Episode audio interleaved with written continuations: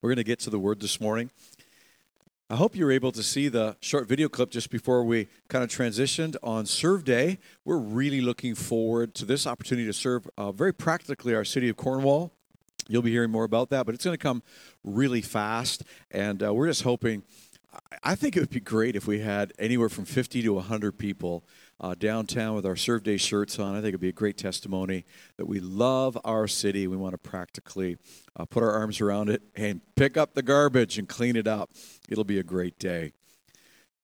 Mother's Day is so awesome. Uh, Jason Pigeon uh, had a, a post up a little bit earlier on. Jason, I know you're watching. He said, hey, if it wasn't for moms, none of us would be here.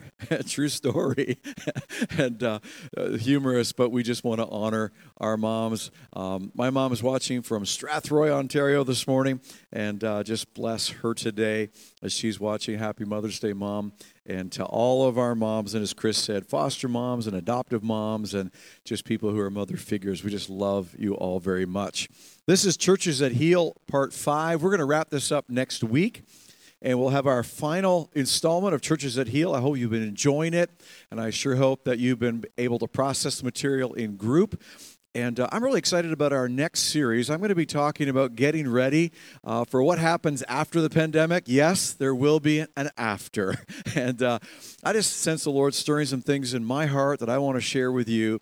And as a church, we're going to get ready for what God has ahead. I'll be sharing those things with you, not next week, but the following week as we jump uh, into our new series. Uh, if you've really enjoyed the series, I hope you have, and you want to dig in a little bit more, Uh, you can uh, pick up the book called Changes That Heal, and we're just going to show you that post right now so you can get a, a look at that book, Changes That Heal.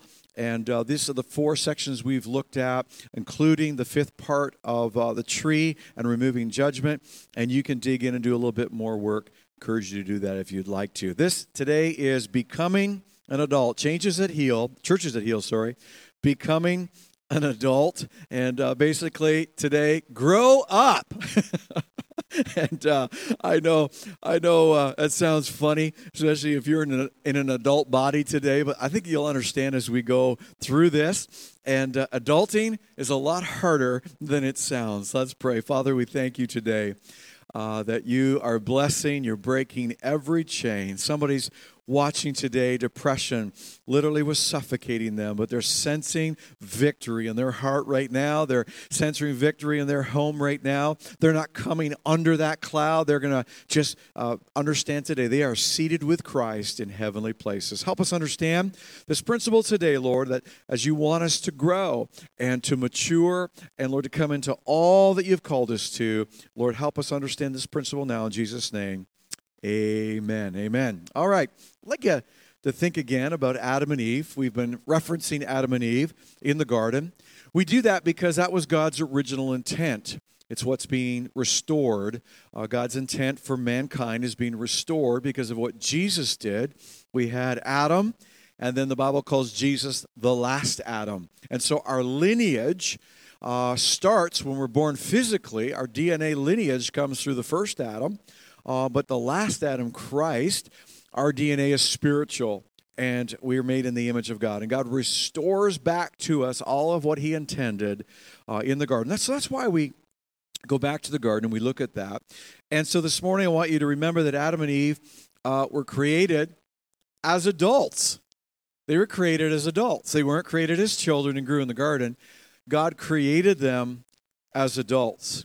What makes you wonder, when God created mountains and the mountain ranges, how old were they when he created them? Hmm. Oh, stay with me. That thought, that thought might take you off track. So Adam and Eve are adults when they were created. They were given very real responsibility. They had real authority, and they had the power to exercise their decisions and to exercise their authority.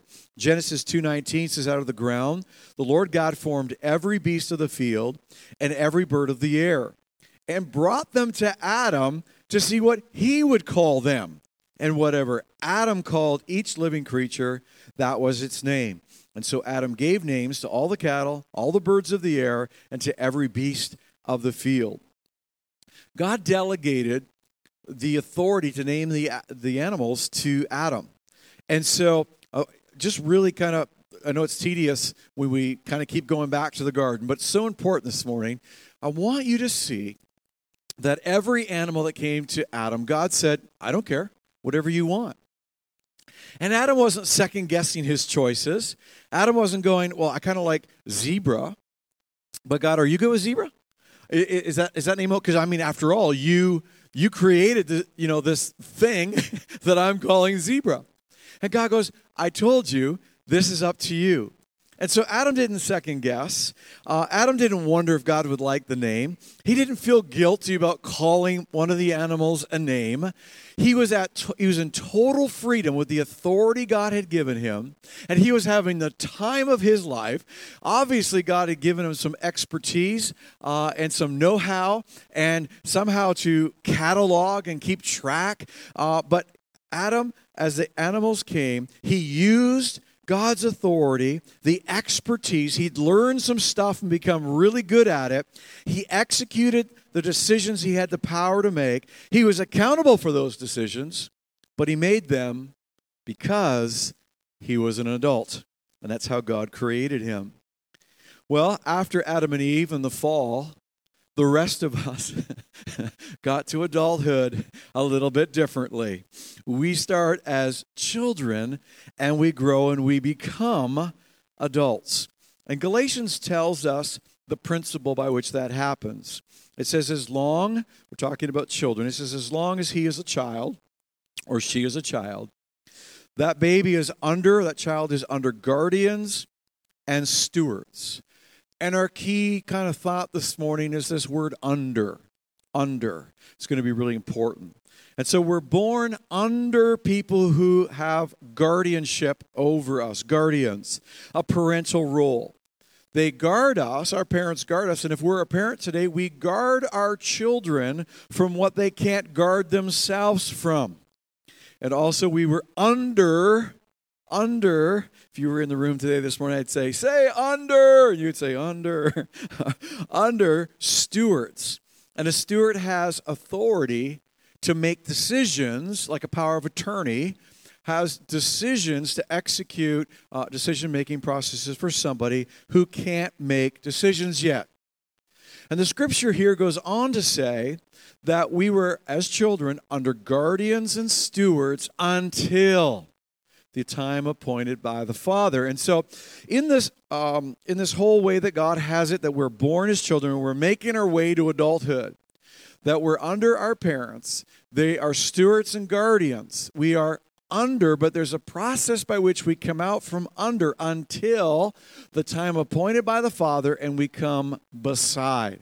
We come beside. We become uh, not under, but now we make our decisions, we make, um, we, we we have a little bit of expertise of our own, and we become adults, and we'll begin to see a little bit more what that means. So we're not supposed to permanently stay under, I'm emphasizing the word, the authority or care of our parents. But we're to become adults and have authority to make our decisions. We get good at stuff and have our expertise. We know some things, and we have the power to execute our decisions. And, of course, we're also accountable for the decisions that we make. And then one day we meet someone else, we join our lives to them, and we start this whole process all over again. But here, here's the deal. We're born as little people under. We're born as little people, and if you didn't notice, this is a big person world. We're born little people in a big person's world. And the big people know everything. They have the food, uh, they have the money, uh, they have the keys to the car. And so we're born little people in a big person's world. When you were a little person sitting in your high chair and your mom was feeding you, at some point in this process of being under guardians, stewards, mom was feeding, and you you were like, me want to do. And you reached into the bowl and kind of, and it was all over your face and and uh, in your ears and all over the place. But mom's like, wow! And she's texting dad going, you don't, you won't believe it. She fed herself this morning. and, and we begin to get some expertise. We begin to learn some stuff. And so in the case of eating, so now mom delegates the authority. So now the baby, the child, you and I, we began to feed ourselves. And mom says, now you're good at that. Now you get to do that. And mom delegates and gives that task, gives that role uh, to, to the child. Well, the one that most parents cannot, all parents cannot wait for, and that's the one where kids learn to be potty trained. And uh, and and so, you know, the first time there's poo-poo in the potty. I mean, there is a celebration. At our house, we did the Congo line. Poo-poo in the potty, poo-poo in the potty, poo-poo in the potty. And there's a celebration, and you hand off. Now the child is learning some stuff, becoming an expert in toileting, and we hand off that area of authority. Kids are on a play. Uh, kids are playing together, and your kid comes in and says, "Mommy, I don't want to play with Johnny anymore." And mommy says, "Why not?" Ah, uh, Johnny's kind of mean, and he won't let me play with the toys. He keeps taking them away from me. And it's no fun playing with Johnny. I like Jimmy, though, Mom. Jimmy's a great, he he he plays really nice. I like playing with Jimmy. And Mom goes, fantastic. You're learning how to pick friends. You're learning to di- dif- differentiate between the bully and the person who's nice to play with. Hey, tomorrow, who would you like to have over to have a play date with? And we begin to release that authority, and they begin to make decisions, and then all of a sudden they continue growing, and they turn thirteen, and aliens take over their bodies. Not really, but it seems that way if you've had teenagers. And what happens at uh, sometime around adol- adolescence is they're beginning to make the move from under to beside, and you can't fight against this. I made the mistake as a dad to fight against this process. I didn't understand it. And I, I didn't realize fully that God had created my kids to be hardwired. God made them this way. God made us this way. To begin to make the move from being under to begin transitioning in adolescence to come beside.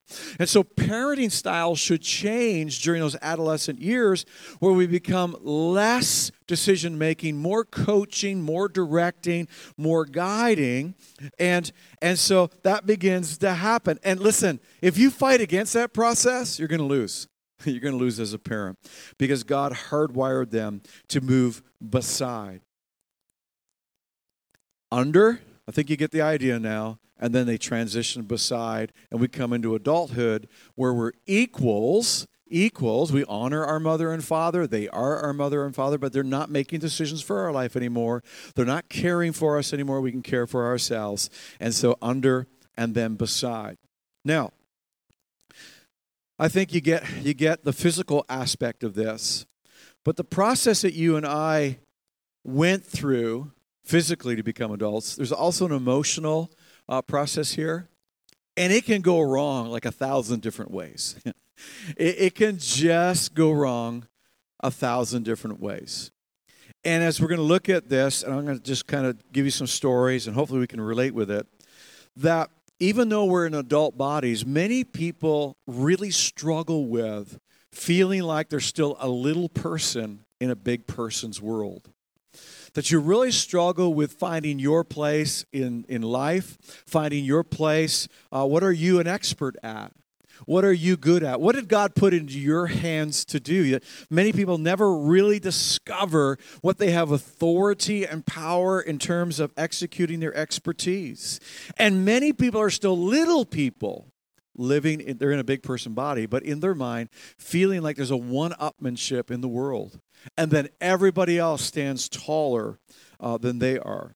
Let's just talk about a few examples of this, because if we don't grow and go from under to beside, we never can come into the full uh, expression of what God has for us, because we'll be struggling with so many emotional things that come along with not becoming an adult. Depression, despair, anxiety. So much of the stuff and the symptoms come out of this final uh, piece that we're looking at today, becoming an adult.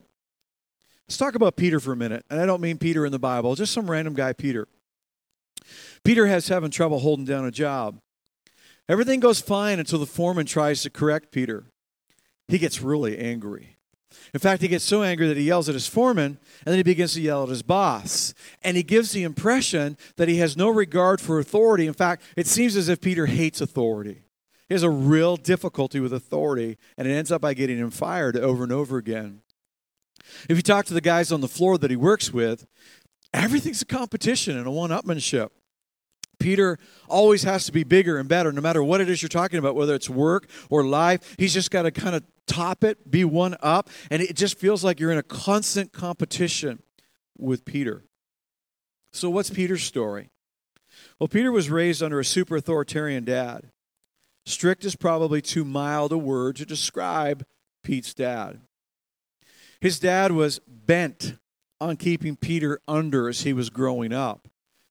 Growing up, that's kind of an oxymoron because Peter never grew up. Peter was kept under. He wouldn't delegate anything to Peter, and Peter got frustrated and really angry at all different stages uh, from early adolescence all the way up to being a young adult.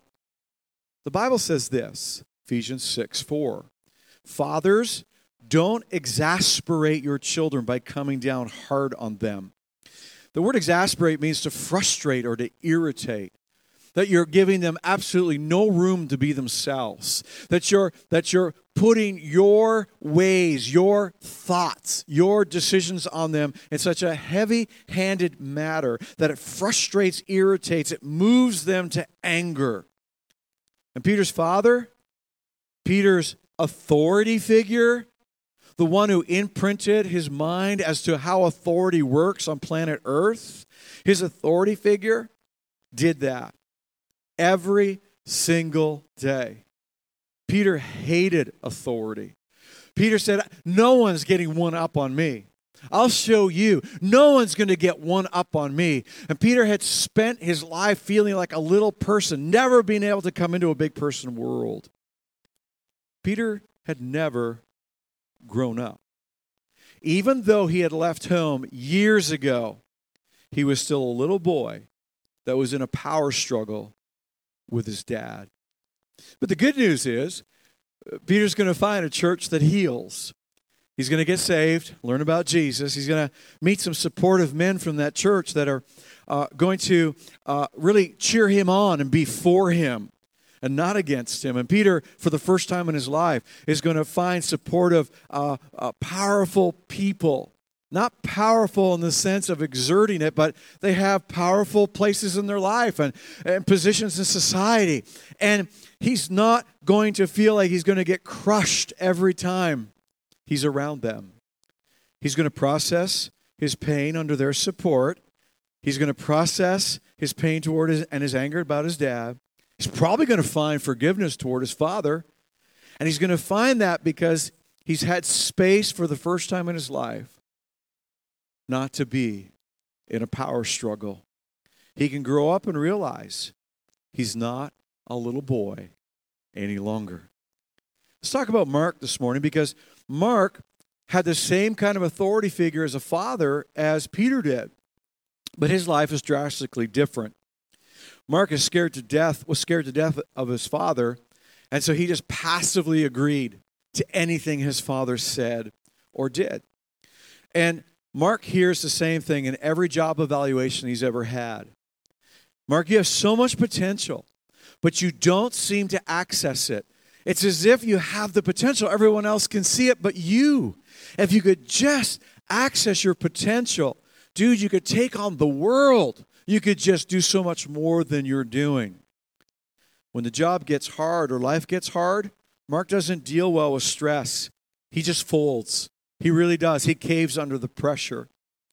He believes that he's powerless. He believes everybody else has the power, but he doesn't have the power. He doesn't have any power. And why bother trying to tap into your potential? Why bother trying to get ahead? Because every time you do, the powerful, the more powerful than you, the big people, and as you feel little in this world, crush you. And they're going to tell you that whatever it is you're trying to do isn't enough. Mark gets super nervous when his boss comes around. It just feels like he's being exaggerated all of the time and he doesn't measure up. When he sits in meetings at work, he feels like he really has nothing to say. He would rather have everybody else say something, and he holds back because he's sure, as everyone else is big people at the table, he feels like a little person. He just doesn't have anything to contribute. Mark's father was a perfectionist. And so when you did something for Mark's father, it had to be done perfectly every time, the first time. The first time. And I want you to think about that. Because the problem with expecting perfection the first time of doing something, every time, and correcting a child every time they're trying something, and you overcorrect them, and you don't give them room to make mistakes, then you don't have an environment for learning. And that that child doesn't know they can learn. They don't know they can make a mistake, because in a healthy situation, learning means getting it wrong so that you can learn to get it right. And you have to build in wrong before it can be right. But Mark's dad never allowed for that. And so the problem was that Mark didn't grow in an environment where he could learn how to be an expert at anything. He never had expertise. In that environment where there was no space to learn, no space that would allow you to become an adult. You see, adults have to know stuff. And if you can't learn to be an expert at something and know stuff, then you can't be an adult. The Bible also says, fathers, don't aggravate your children, or they will become discouraged. Mark had never had anyone to encourage him. So he didn't know he was good at anything. He didn't know he was good at something. Mark fought depression on his best day. Mark came into a church that heals. And in group, he met some powerful people. Again, not powerful because they're exerting control or something like that. But unlike his strict, overbearing father that he was raised under, he found people that were very confident. They did very well in life, but they were super supportive. And after a while, in group one day, he ventured out to disagree, something he never did as a little boy, because his dad used to say to him, if I wanted your opinion, I would have told you what your opinion should be. Mark didn't even think he had an opinion. One day he ventured out in group to disagree with somebody. I mean, he was afraid because anytime he ever disagreed, he was told he was wrong. But this time in group, it was accepted because another person's opinion matters, even if it's different. It was validated, even if they didn't agree to it. Mark was learning that he didn't have to be a little boy trying to please his dad and get his dad to notice him. Mark began to figure out what he was good at. He began to tap into his potential. He began to find out that he was an expert at a lot of stuff and that he could begin having the power and the authority to exercise decisions in what he was an expert in. His, his wife began to say, your new confidence is amazing. It's like being married to a new man. Mark began to notice he was hardly depressed ever at all. Let's talk about Kathy this morning. Kathy needs everybody to like her. I mean, Kathy needs everybody to like her. She doesn't do well with disapproval from anybody. She's always nervous that she's going to say or do something that's going to tick somebody else off. She met a couple of ladies at church, and she thought they were really incredible. They, they, they seemed like they had life, like, I mean, all together. She was kind of putting them on a pedestal, thinking, I want to be just like them. These ladies are amazing. And so she began to uh, work it so she could spend some time with them. And, uh, I mean, they had it all together, and she knew that she just didn't. Kathy's newly married, and she was looking forward to going out to lunch with Janice, who had uh, a toddler. And uh, so lunchtime came, and and uh, and they're hanging out. And Janice asks her, "Hey, when uh, uh, you know, I know you're just you guys just got married and everything, but you're planning to have children?" "Yes, yes, we are." "And well, what do you think you'll do about school when the time comes?" She goes, "Oh, wow. Well, you know, we, we live in this neighborhood, and there's a great school. Everybody seems to talk about it. And we were thinking about even getting involved there before we have kids and, and get to know the school. And and I think I think that's what we're going to do." And and so Janice says, "What? Public school? The Bible says that we're to raise our children in the fear and the admonition of God, and you're going to throw your kids to the wolves of public school? Are you kidding me? No, you can't. You can't. You can't put your kids in public school. You need to homeschool. We're going to be homeschooling our children. You need to homeschool. Oh, oh, okay, yeah, well, of course, yes, of course. That's what I meant. That's what I meant. I meant we were going to homeschool. A week goes by, and and uh, Kathy decides to go out for lunch with another one of the young moms named Alice, and that same conversation comes up. And she said, what, what are you thinking about doing once you have children? She goes, well, you know what? Thinking about homeschooling. The Bible says that we should raise our kids in fear and the admonition of God. And I was just thinking that we should probably homes- homeschool. Are you crazy? Homeschool? You're going to cloister your kids? You're going to hide them like in a bunker somewhere? The Bible says that we're salt and light. You need to raise your kids up in the public school system so God can raise them up and be powerful. Kathy's in a double bind right now because Kathy's not sure which mother figure she's going to please because she can't please both of them. They won't both approve of where, because she's going to have to make a decision or not make a decision. You see, Kathy had a strong, domineering, and overprotective mom. Her mom never really let Kathy make her own decisions because, after all, mother knows best. In fact, Kathy's a little nervous about life in general.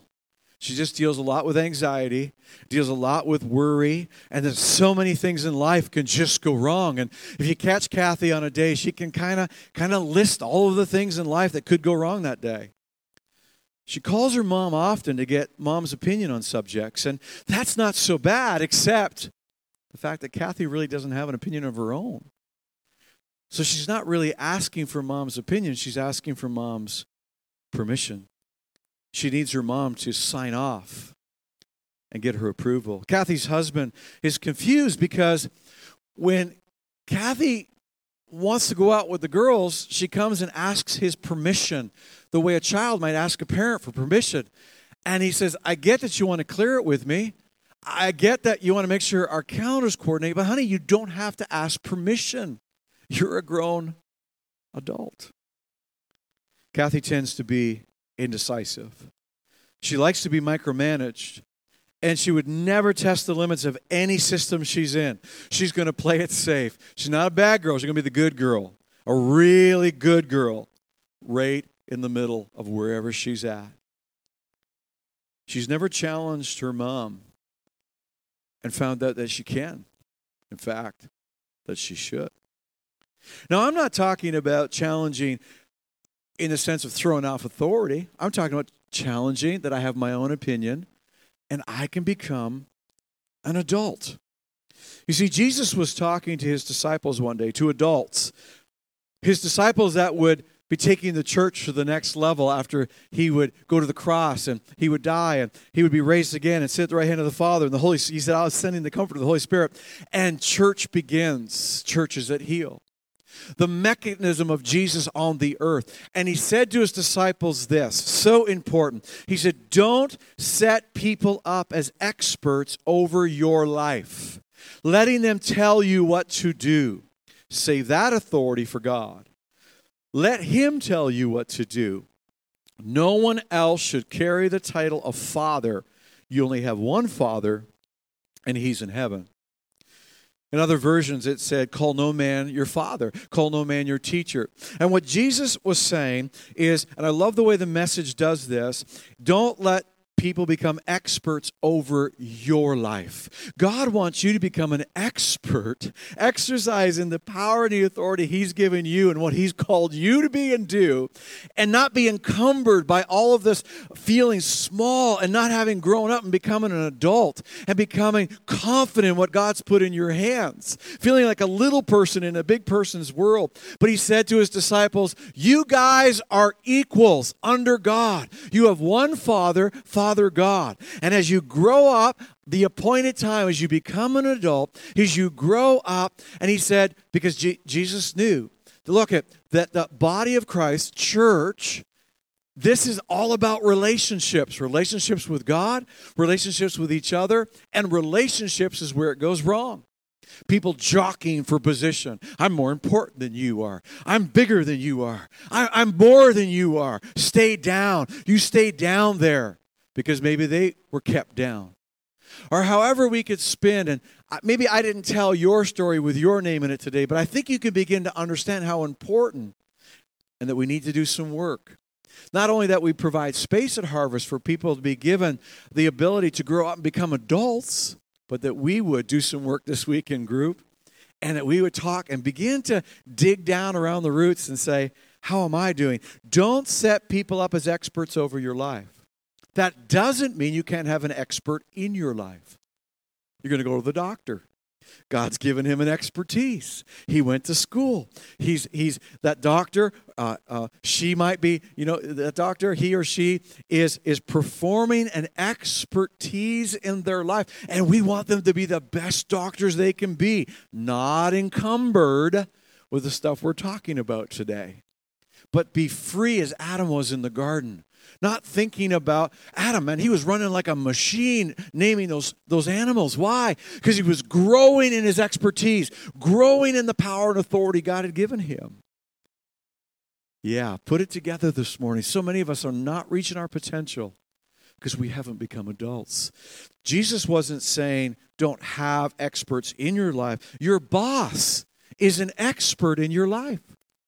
And when you signed up, you understand he has authority as your boss, but your adult brain says, I accept the fact that as the expert of this company, he's my boss. I sign up to serve in my position, but I'm not going to get nervous when my boss comes around. I can offer my boss the opinion without thinking he's going to fire me. I can be an adult in my place of employment.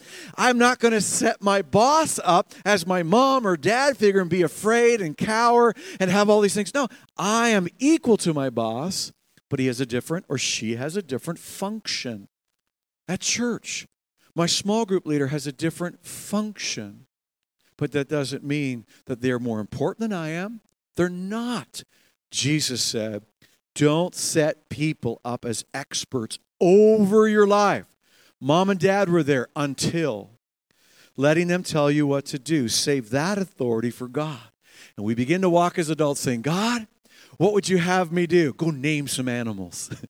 Go over to, uh, uh, to, to the logistics plant. And I want to just release your life like you've never seen it released before. No one else should carry the title of father. I am now beside. I am not under.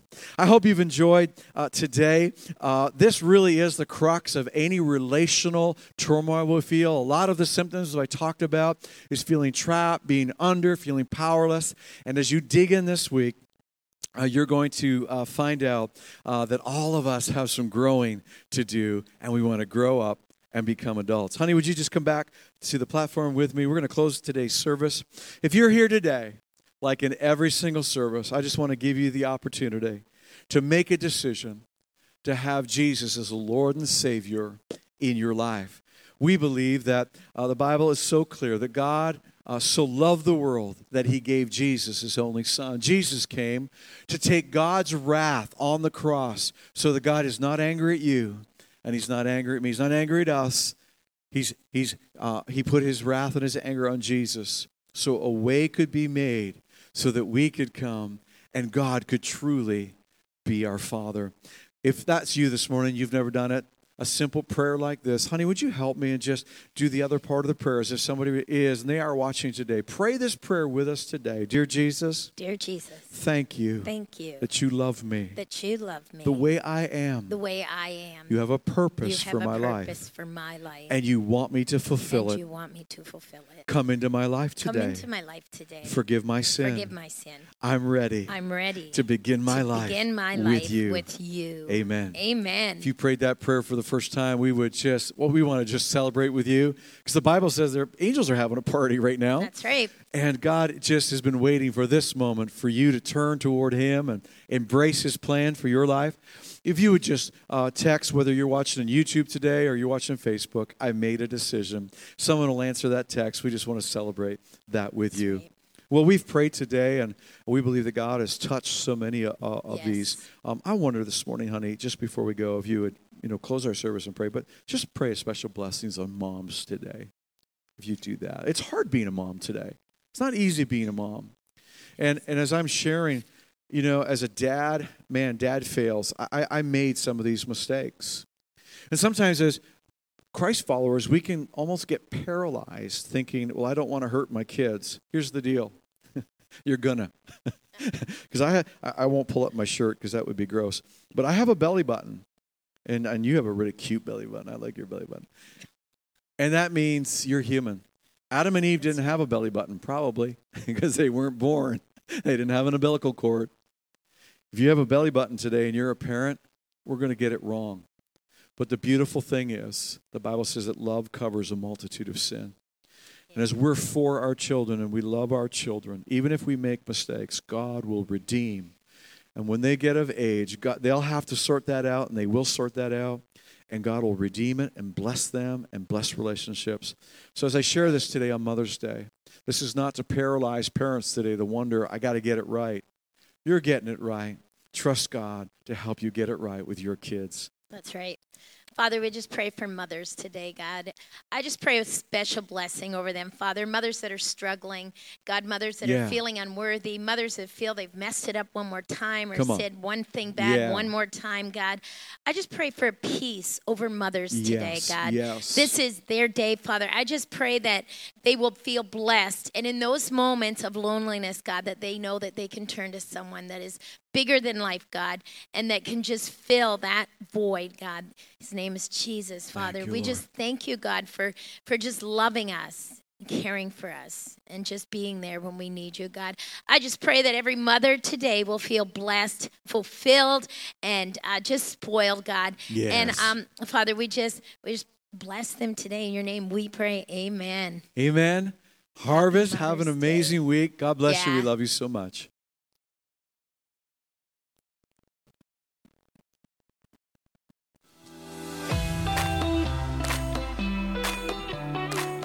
What an amazing service. We hope you were blessed. And if you uh, said yes to Jesus for the very first time, we're so excited for yeah, you. Yeah, right. This is a really awesome moment. Yeah, we would love to get you a Bible and help get you connected. If you did pray that prayer and you want more information about Jesus or how to just start your journey, simply email us at info at h c f cornwall dot c a and one of our staff members will get in touch with you. Yeah, we love you, and we're so thankful you decided to join us today. We look forward to seeing you online and soon in person in the future.